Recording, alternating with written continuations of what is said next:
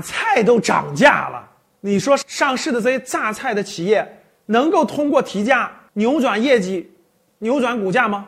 昨天啊，这个榨菜行业的龙头企业发布通知了啊，由于原材料上涨啊，由于成本、辅料等等的上涨，价格提高百分之三到百分之十九不等，哎，就意味着榨菜都提价了。所以很多老百姓说啊，这个都涨价了是吧？大家都知道榨菜的这个食食用空间啊，一般来说是我的印象啊，周围人吃榨菜一般都是第一是这个大家都出门的路上，比如说坐火车呀，对吧？坐飞机呀，然后出去这个这个出门的路上不太方便，要去饭馆的时候，对吧？买点方便面配点榨菜，对吧？或者出去旅行的时候带点榨菜，这个消费场景啊。我看了一下这个这个行业的龙头公司啊，今年的业绩基本上也是受很大影响，受疫情的影响有所下滑的。为什么？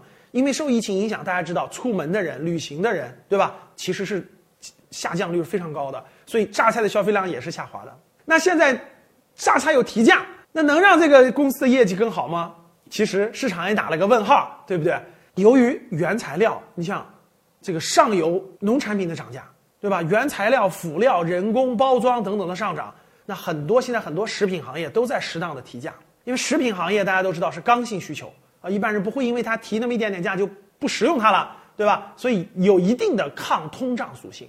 连榨菜都涨价了，大家对这个通胀的预期啊，那肯定是更有所上升了。其实呢，涨价不一定这个企业的业业绩这个营收就增加了，或者说这个利润就增加了。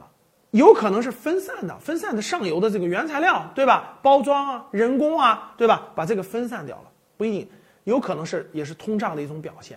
所以各位不能单看涨价了啊，就说我买这个公司，这个公司就好，不一定啊，有可能它涨价了，业绩有可能反而下滑的。